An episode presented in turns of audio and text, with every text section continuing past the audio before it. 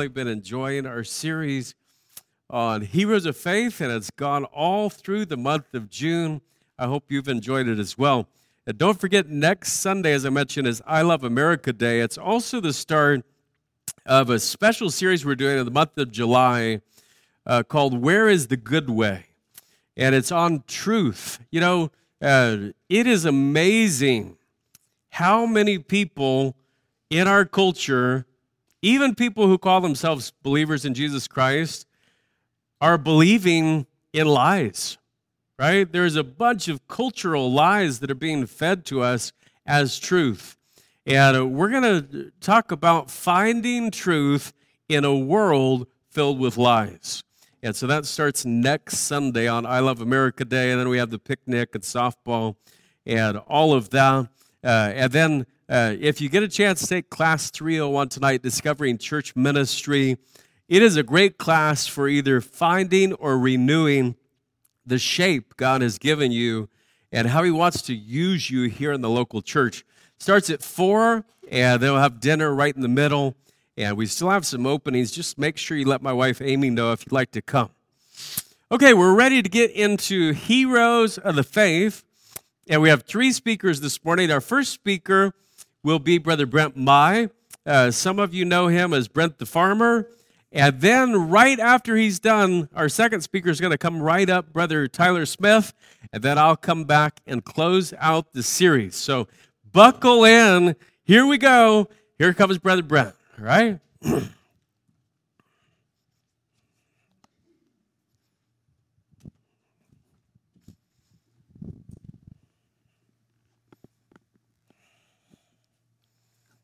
Good morning, church. You on? Can you hear me? Kyle, okay. Help him.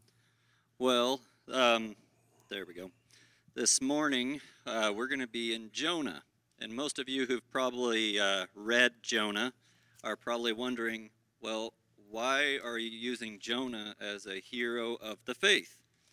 Um, part of me was going through, I was going to talk about Job and all this stuff, and I, for some reason, Jonah just really spoke to me when it came to faith, and a lot of it was, it takes a lot of faith to believe that this guy was swallowed by a fish and then spit out, right?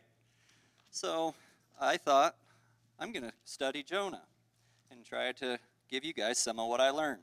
So if you want to follow along in Jonah, um, I'm going to go through a little bit of it, but there is a lot to unpack here in this short, I mean, four-chapter book.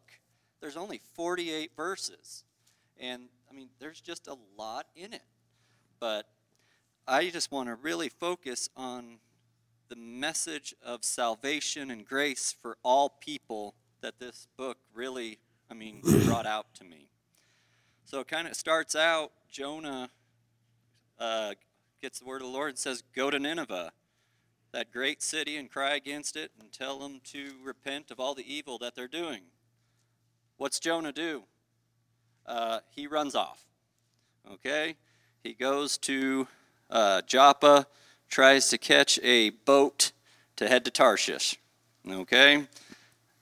This is where it gets fun and interesting, okay? They go. He's on this boat, and a great storm. The Lord brings a great storm upon this boat. And all of these, which I would refer to as pagan or Gentile men, are just freaking out. Where is Jonah? He is sleeping. He's sleeping. And part of me, like I was reading this, and I'm thinking to myself, like, when you do something that is like against what God is telling you to do, like you usually like you feel some guilt. And I mean, personally for myself, like I, when I feel guilty, like if I've done something to my wife or done something to somebody else, like I can't sleep. And like I got to thinking to myself, like sometimes our human nature, like even when we do things that are against God, or sometimes we don't actually feel the guilt that we should, if that makes sense.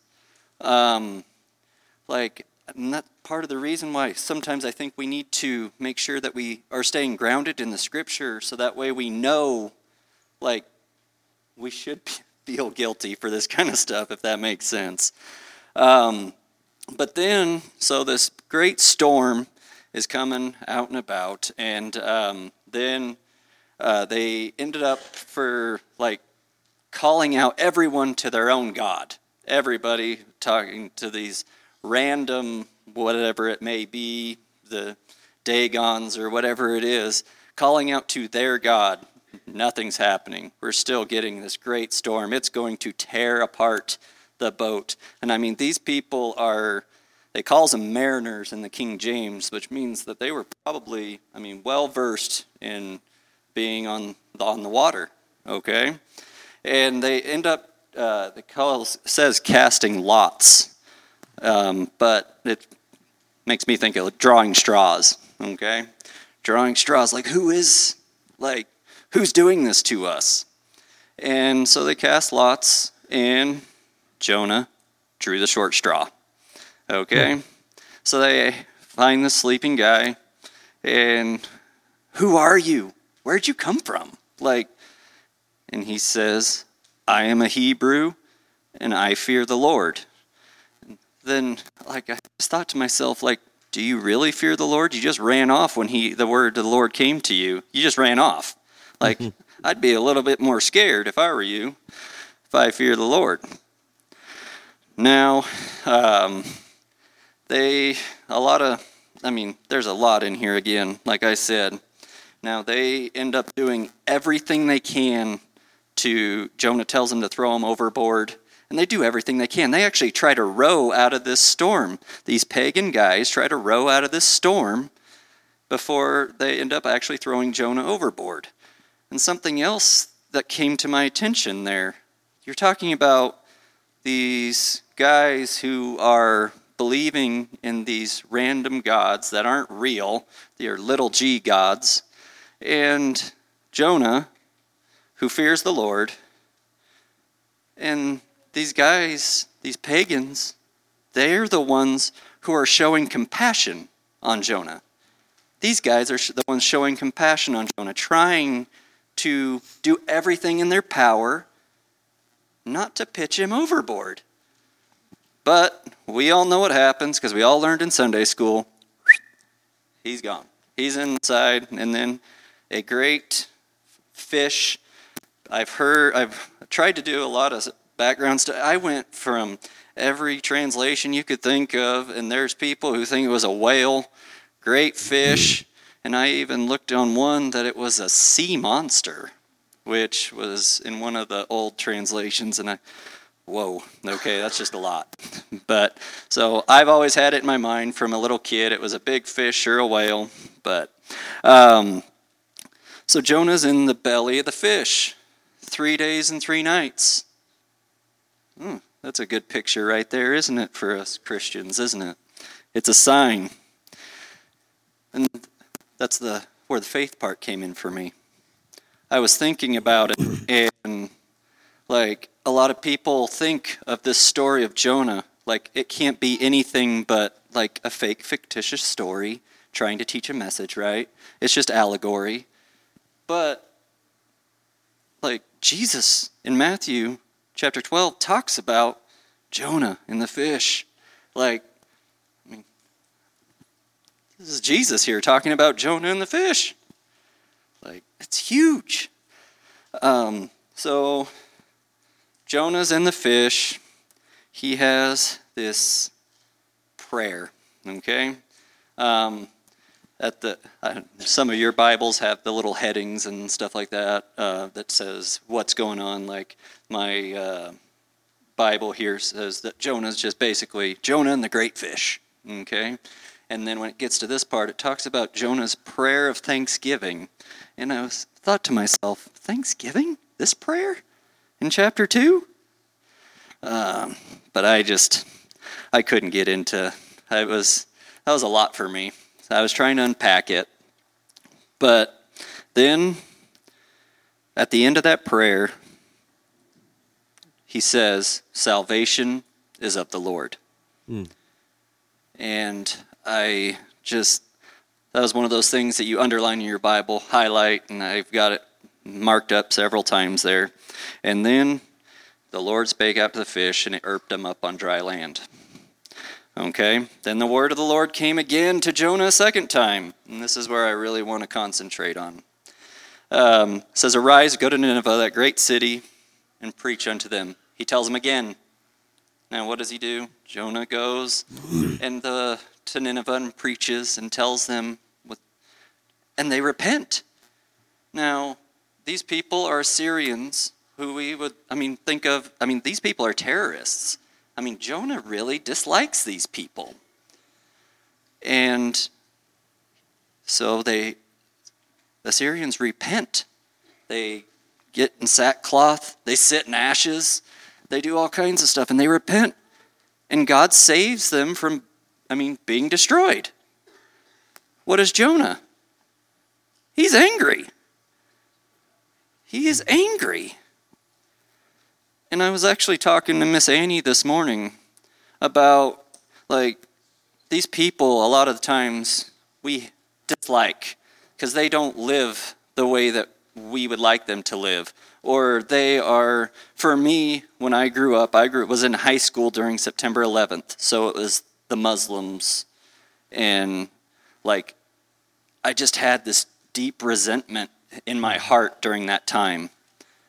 But I was telling Miss Annie this morning that um, those people, the downtrodden, the people that we see as way down here, those people, when we finally reach them, those are the people who have such a testimony that can reach other people. Mm-hmm. They have, I mean, I hear of people who, missionaries and folks come up here and share their testimony, and I I mean, I've been in church my entire life. I mean, I've obviously been through a lot of stuff like everybody else has, but I hear some powerful testimonies of people who have um, came to this country out of Iraq or Syria who are forsaking everything, everything, and they are coming here, and they find Jesus. And they find Jesus. Mm. And they have such a powerful testimony. And I, I'm, it tears me up inside the fact that they, like, I was listening to a testimony of this young lady. And she was over there and she came to school over here in a nice, uh, and she was ministered to by a young lady. And she came to know Jesus. And she was writing back her family in Syria, and her father said, you can never come home. Mm. And it tore me up inside. But he was actually showing her some love after I thought about it some more, because then he wrote her back and said, you will, you can't come home because our people will kill you. And, but that lady's testimony just really got to me. But I just want, I really wanted to share today, after reading this, about how we need to reach those people who are down and not just be filled with this resentment and hatred towards those people who are like the Muslims or the downtrodden, whoever it may be. We need to reach those people because those are the ones who have the great testimony to reach other people. The people who are new Christians, I know Pastor Tony's talked about this before, they are so on fire for the Lord. And we kind of get in this rut after a while. But those new Christians are just on fire. Mm-hmm. So I just wanted to share that with you guys. Thank you. Amen. Amen.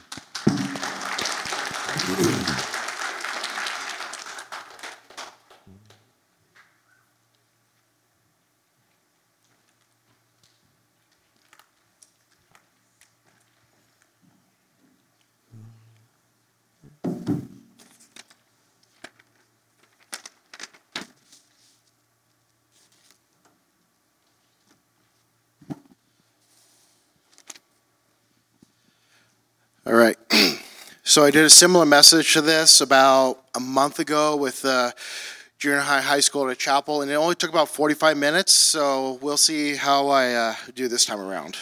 Hmm. Um, so I'm focusing on the book of Job. Um, yes, the whole book, so I'm going to try to go through the whole book within a matter of uh, ten minutes so or so. Hmm. Um, in the beginning, I want to go through the background, but before I really go through the depths of the background, I do have a picture that I do want to share with you guys. So if you can look up here, you can see the picture. Um, when I had the students go through, I had them guess everything about it. But if you can look at it, you can see that there's a man in God's hands. That's what's going on here. You can see the clouds up ahead. You can see God's hands down below. And then he has Job in his hands.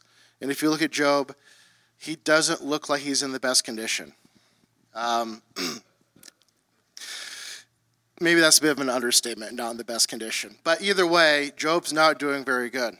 Um, he's gone through his trials. He's gone through all these difficulties. Um, and that is part of the reason that Job sticks out to me so much, is he goes through these trials, he goes through these temptations, but yet he still comes through at the end, and he doesn't lose out on his faith on God. He doesn't decide to walk away from God. He says, "Blessed be the Lord," all these kind of things. But again, I'm kind of jumping ahead of myself right now.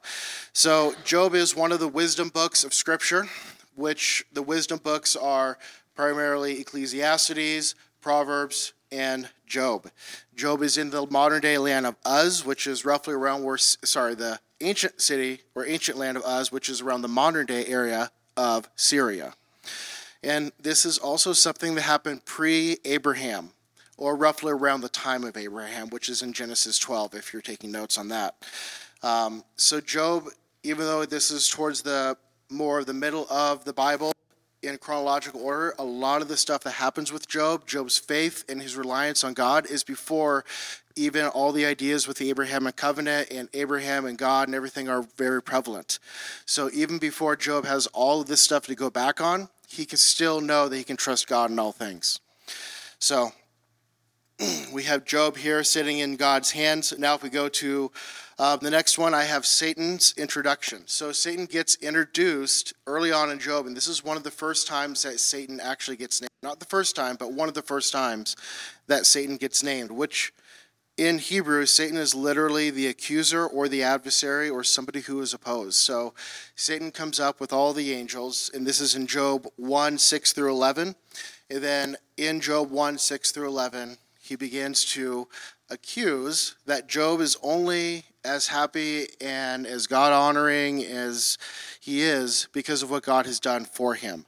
So I do want to read, I believe it is verse eleven and twelve, which in verse eleven, Satan is speaking to God and he says, "But put forth thine hand now and touch all that he hath, and he will curse you to thy face. And the Lord said unto Satan, Behold, all that he has is in thy power, only upon himself do not put forth thine hand. So Satan went forth from the presence of the Lord." So one of the things that always sticks out to me on this particular passage is the idea that Satan, for first of all, Job is point, pointed out to Satan by God. So God, Satan doesn't go around and say, okay, this person I really want to pick on right now. Actually, God points him out and says, this is one of the best people around. Do you want to see how great he is, kind of a thing? Um, and then that's when Satan says he's only that great because you're being really nice to him, essentially. And then it goes on next. He actually has to get permission from God to do anything to him, to begin a test or trial for his um, life. And God actually gives him that opportunity. He says, you know what? You have the ability to test him. But again, if you remember from the last picture, Job was in God's hands the whole time. So therefore, you have the ability to test him, but he is still under my protection in the end of the day.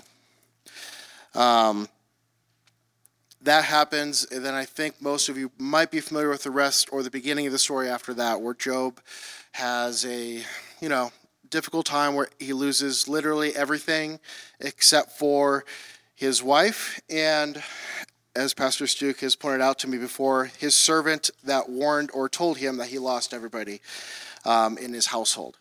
So he loses everything, and then that's when I want to go down to Job one twenty-one. So Job one twenty-one, to me, is one of the most powerful passages in all of Job. There's a lot of really powerful ones, but this one sticks out to me in particular because after he loses everything, after everything is gone, Job literally responds in this manner. And he said, "Naked I come out of my mother's womb, and naked I shall return thither. The Lord gave, and the Lord hath taken away. Blessed be the name of the Lord." Mm. Despite everything, Job still says, "Blessed be the name of the Lord." So he loses everything. Well, the rest of the story goes on, and then Satan says, well, if you actually hurt him, if he himself gets sick and everything's wrong with him, not just his stuff, that's when he'll really curse God. Well, God gives Satan the ability to do that. He says, you're allowed to. Let's see what happens. And, of course, God already knows what's going to happen. But he says that. Satan does that. And in Job two ten is his second response. So in Job two ten, and he's actually talking to his wife because his wife said you should curse God and die because everything's horrible, just get it over with kind of a thing. And this is Job's response to that. But he said unto her, "Thou speakest as one of the foolish women speaketh. What? Shall we receive good at the hand of God, and shall we not receive evil?" In all of this, Job did, or in all of this, not Job, Job did not sin with his lips. So the second time around, Job did not sin with his lips. He still recognized that the Lord gives and the Lord takes away. Blessed be the name of the Lord. Um, that is one of my favorite worship songs, the one by, uh, I believe it was Matt Redman, the, um, the Blessed Be the Name of the Lord. And it pulls directly from this passage of Job. Now, Job doesn't end there. Job goes forward, and his friends have a response to him. So you've already heard his wife tells him to curse God and die. Then he has his friends, first three friends that tell him um, that basically they're trying to use human reasoning and telling him that he sinned and he did something wrong, and God is punishing him for doing something wrong. Uh, but Job keeps saying, I didn't do anything wrong. So God can't be punishing me for doing something wrong. Um, and that goes on for quite a few verses. So literally going from Job two to Job thirty-two, that's about, what, thirty books of scripture right there. It's l- pretty much his friends and Job going back and forth, trying to figure out why Job is suffering all this time period. And finally, his one friend that doesn't really get mentioned beforehand comes in. And that friend comes in in Job thirty-two, but I want to read a passage from him on Job thirty-six, and that's Elihu. So I'm going to jump to Job thirty-six really quick.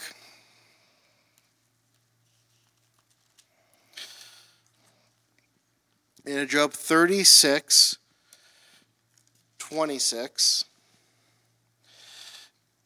Elihu says, "Behold, God is great, and we know him not, neither can the number of his years be searched out."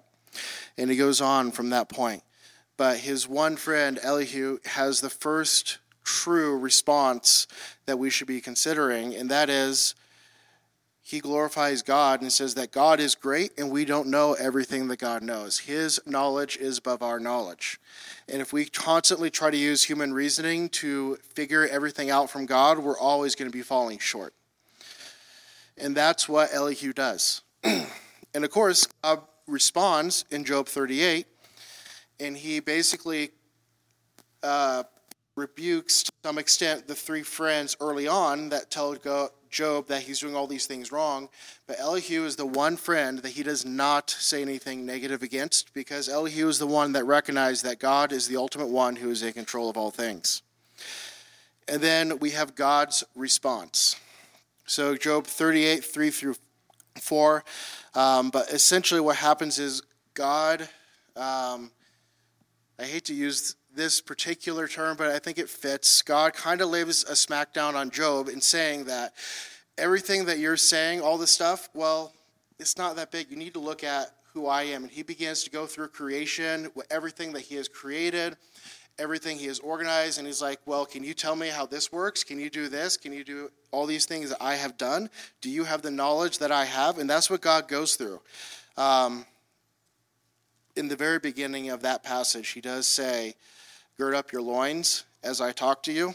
And in my mind, whenever I think about God, if I, God is going to tell me to gird up my loins because he's going to talk to me, usually that means something pretty serious is about to happen. Um, so then essentially he goes through all this stuff to show his absolute control and that there is a need for a complete trust in him. And one of the commentaries I was looking through with this particular section in Job thirty-eight says, and this is just a quote from the commentary, um, who God is determines what he does. Therefore, we must trust him without reservation. We must have trust in God. And this is where I deviated away from the book of Job to kind of wrap up really quickly. I'll only read two passages of scripture um, that I have here. I have like seven of them here, but I'm only going to do two of them. One of them is James one, two through three. So if I go to James one, two through three, this is a passage that has always stuck out to me and always connects to Job. Um, when I was in a small group in high school, I used to have uh, some friends, and we'd always go to the book of James, and we'd joke around that we should always be praying for trials, because if we're going to be a Christian, we're going to have trials, so we should be praying for God to give us trials. I don't necessarily think that was the wisest choices choice to make at the time, but it was kind of an inside thing that we did. So James one, two through three says, my brethren, count it all joy when ye fall into divers temptation, knowing this, that the trying of your faith worketh patience. Now, we have here in the King James the divers temptation, and I went back to the original Greek, and the original Greek word is perasmos, which means trial or proving. And the proving of it is literally a trial of man's virtue.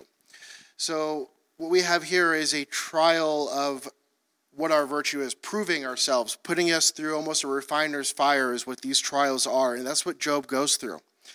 And the book of James um, has so many things on that. And then James one twelve is one I'll close out with. So we did one and two. And then in verse twelve comes out and it says, blessed is the man that endureth temptation, for when he is tried, he shall receive the crown of life with which the Lord hath promised to them that love him. So at the very end, we are... as Christians, as people, we are always going to be hitting trials and temptations. How we respond to those is incredibly important. Um, there's a lot of uh, movements out there that kind of bring in the idea that if you believe in God or you trust in God, you're never going to hit a trial, temptation, difficulty in life, but you always will be. And that is one of the reasons why Job has always stuck out to me as one of the heroes of the faith, is he kind of showcases the extreme trials that you can hit. And then what can you have as a response to it? You can still say, blessed be the Lord, and you can still say, the Lord gives and the Lord takes away. At the end of the day, everything that we have, everything that we are, is God's to begin with. Um, and I'll leave it with this one passage of Scripture. We won't have to turn to it. Um, Job thirteen fifteen. And Job says, and this is, you know, after Job has talked to his friends and everything else, or started talking to his friends, he says, though he slay me, I will maintain my ways before him. So no matter what, in all things, in all difficulties, Job is always pointing out the fact that we need to maintain our ways and our ideas and our trust with God. So God's ways are above our ways, but we can always have trust that he orchestrates all things together for the good of those who follow him.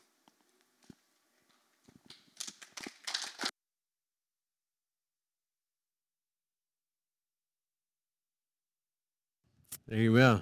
That's great. You know, I'm always reminded uh, the main character in the book of Jonah is God. The main character in the book of Job is God. And today we're going to talk about Moses. But you know, the main character in the book of Hebrews is God. You know what the first word of the book of Hebrews is? God. God who at sundry times and diverse manners. And, and so our faith really always goes back to God. And we're going to finish out the series in these last minutes with one of the most well-known Bible characters, a guy who is highlighted and that we walk with all through Exodus and Leviticus and Numbers and Deuteronomy. And, and Mister Moses is one of my favorite Bible characters. And let's see what God wants us to know about him in this short passage in Hebrews eleven. So I want you to look with me to Hebrews chapter eleven, and let's just see what God says about Moses in this one chapter of the Bible in Hebrews chapter eleven, starting at verse number twenty-three. By faith, Moses, when he was born, was hid three months of his parents, because they saw he was a proper child, and they were not afraid of the king's commandment. So by faith, Moses, when he was come to years, refused to be called the son of Pharaoh's daughter, choosing rather to suffer affliction with the people of God than to enjoy the pleasures of sin for a season, esteeming the reproach of Christ greater riches than the treasures in Egypt, for he had respect unto the recompense of the reward. By faith he forsook Egypt, not fearing the wrath of the king, for he endured as seeing him who is invisible. Through faith, he kept the Passover and the sprinkling of blood, lest he that destroyed the firstborn should touch them. By faith, they passed through the Red Sea as by dry land, which the Egyptians, assaying to do, were drowned. So we understand that Moses was blessed to be born into a family of faith. Uh, otherwise, he would have never been around to live a life of faith himself. The Pharaoh had commanded that all boy babies be thrown into the river to be eaten by the crocodiles. You say, that's a brutal practice. Yeah, we have a much better procedure now. It's called a medical procedure, right? And they just kill babies left and right all across the United States and all around the world. And we are uh, as bad or worse than the Pharaoh of Egypt as a culture. Just thought I'd throw that in. It's not even the message. But, you know, his parents weren't afraid of the king's commandment. And I tell you what, we should not be afraid of anything that the culture tells us to do against God. We don't ever have to fear that. We are children of God. Who is on the Lord's side? And they showed great faith and courage, and they hid him. And then as he grows in verse twenty-four, we see these practical actions that Moses took in his own faith. And that's where I want to spend these last minutes this morning. So in verse twenty-four, let's just look at the action verb here. By faith, Moses, when he was come to years, refused. So Moses refused something. Now Moses had the easy life guaranteed for the rest of his natural. He had been formally, legally called the son of Pharaoh's daughter. But when he began to understand that life is about more than just the here and now, its preparation for eternity, Moses refused to be called a part of Pharaoh's family. And it was a conscious decision to break away from the call and culture of Egypt. Now look at the action verb in verse twenty-five. Choosing rather to suffer affliction. This is what we just talked about with Job. I didn't talk about it. Brother Tyler did. Choosing rather to suffer affliction with the people of God than to enjoy the pleasure of sin for a season. If you've never underlined that verse, you should underline right now. He chose something. What did he choose? He chose to suffer with the people of God, the Jewish slaves. And this was a choice that made no sense to any of the Egyptians. Quite frankly, it probably didn't make a, a whole lot of sense to any of the Jews either. Moses had it made in the shade with lemonade, uh, but he denied himself and took up the cross of God's people, and he chose to suffer affliction. And verse twenty-five ends with this powerful truth. He chose to suffer rather than to enjoy the pleasures of sin for a season.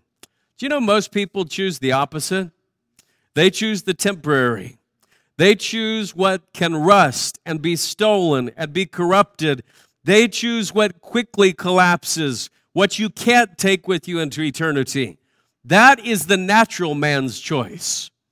Sadly, a lot of so-called Christians choose the pleasures of sin for a season as well, instead of committing their lives fully to Christ. Paul said, that I may know him and the power of his resurrection and the fellowship of his sufferings. Following Jesus is not the easy path, but it's the only path that leads to eternal rewards. The people who pursue the treasures of Egypt never have lasting peace and contentment.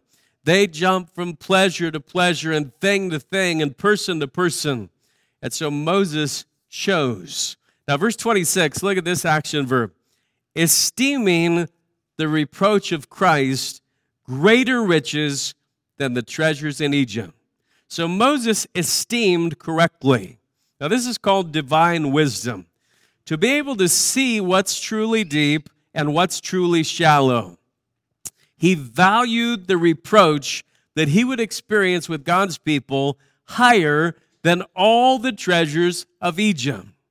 Which brings into question to us, do we have a heavenly value system, or is our value system aligned with this world? Now, talking a good game is one thing. But living with eternal values shows up in your lifestyle. It shows up in how you spend your time, how you spend your money, how you live at home. It shows up in what you consider to be truly important. Look at verse twenty-seven. By faith, he forsook Egypt. And so Moses forsook something. Now, we talked about that in verse twenty-four. He refused to buy into the call of Egypt. Like his parents, he wasn't afraid of the king. Uh, but I like what it says next in verse twenty-seven. For he endured as seeing him who is invisible. You know, Moses endured something. This is such a beautiful picture of faith. He kept his eyes on God, even though his eyes couldn't see the invisible God. Whatever you want to call it, endurance, patience, commitment, uh, these are all hallmarks of a walk with God. And this type of faith is not developed in a day or a week or a month or a year. It's only developed over a lifetime. Moses spent forty years in the university of the wilderness and the desert before he led God's people in the wilderness and the desert. That salvation is accepted in a moment of faith, but it's experienced over an entire lifetime. You say, Pastor, look, I've messed up. I've failed. I've gotten off course. Yeah, so did Moses, and so have I. And then faith shows up, uh, and you keep going after you've messed up. By faith, he endured. I love that. Verse twenty-eight, through faith he kept the Passover. So Moses kept something. But what did he keep? Well, he observed the first Passover, believing that it was a symbol of the full redemption that would come through Christ. In following Jesus, there are two important steps that we take as our faith grows. Uh, we follow the Lord in the symbol of believers' baptism. Baptism doesn't save us. It shows others that we identify with the death, burial, and resurrection of Christ, that we identify with the family of God. And after baptism, we're scripturally able to participate in the keeping of the Lord's Supper, which is the New Testament remembrance of the broken body and shed blood of Jesus Christ. It takes faith to follow Christ in these ordinances. Uh, there are some people who claim to be Christians, but they never follow Christ in these ordinances. Now, can you be saved and never get baptized after salvation and still go to heaven? Yes, you certainly can, because sal- uh, baptism is not part of salvation. But, but here's the question. Why would you want to? Right? Why would anybody who calls himself or herself a child of God not want to identify with God's family? Right? When we took our teenagers to the mall and they acted like they were part of a different family, uh, we knew they were ashamed of us, right? they, you get to a certain age, like Sophie, and you walk, I, we never go to the mall anymore. We go to the store, she'll hold my hand. But, you know, they get to a certain age, they're like two aisles away. They're forty feet ahead or forty feet behind. They do not want to be identified with you. Why would any believer not want to identify with God's family? Why would we not want to publicly and visibly show forth our commitment to Christ? And so Moses kept something, and that has meaning in it. And then I want you to see verse twenty-nine. Moses led the people to pass through the Red Sea. He led them to pass through something. Now, can you imagine walking across a sea on dry ground with water standing up in the air, suspended above you on both sides?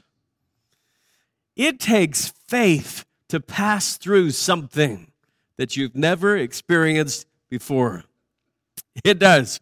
It especially takes faith to pass through the Red Sea on dry ground. But he led them to do that. And you know, maybe you're passing through something right now that you've never experienced. It might have to do with your family. It might have to do with your health. It might have to do with uh, your finances. Something's going on in your life. And God says that we can pass through by faith. There's always going to be trouble. We found that out with Job, right? There's always going to be Christians who think that it's their job to choose how much mercy God has. That's what Jonah's deal was, right? Here, here's Jonah praying, the Lord is salvation, and then he's mad that God wants to save people. Uh, we pass through a lot of things, but we can only pass through by faith. And that's what Moses did. That's a short look at his life. As we close out the series, perhaps God has worked in your heart through one of the heroes of faith from a previous week or from the life of Jonah or Job or Moses today. And as we pray to finish Heroes of Faith, I want you in your heart to make commitments that are worthy of Christ. Would you express to God how the Spirit is working in your life right now? Uh, you could have gotten something from anybody who spoke in this series. Uh, the Holy Spirit always works through His Word, and uh, I know that God will bless us as we follow Him by faith. Let me pray with you. Father in heaven, we thank you for these truths that have been expressed to us this morning, and we thank you for your Word, and how consistent it is, how powerful it is to work in our lives. We thank you that you are the true hero of every story. And as we pass through the things of this life, I pray that you would give us the faith to trust in the eternal God as our refuge. And in our hearts right now, I pray that we would make commitments that are worthy of you, that we would tell you right now where we want to grow, what we'd like to take out of our life and have you help us with, what we'd like to add into our life, you help us with. And I pray that you would guide us now as we serve you this week in this community. And we ask these things in Jesus' name. Amen.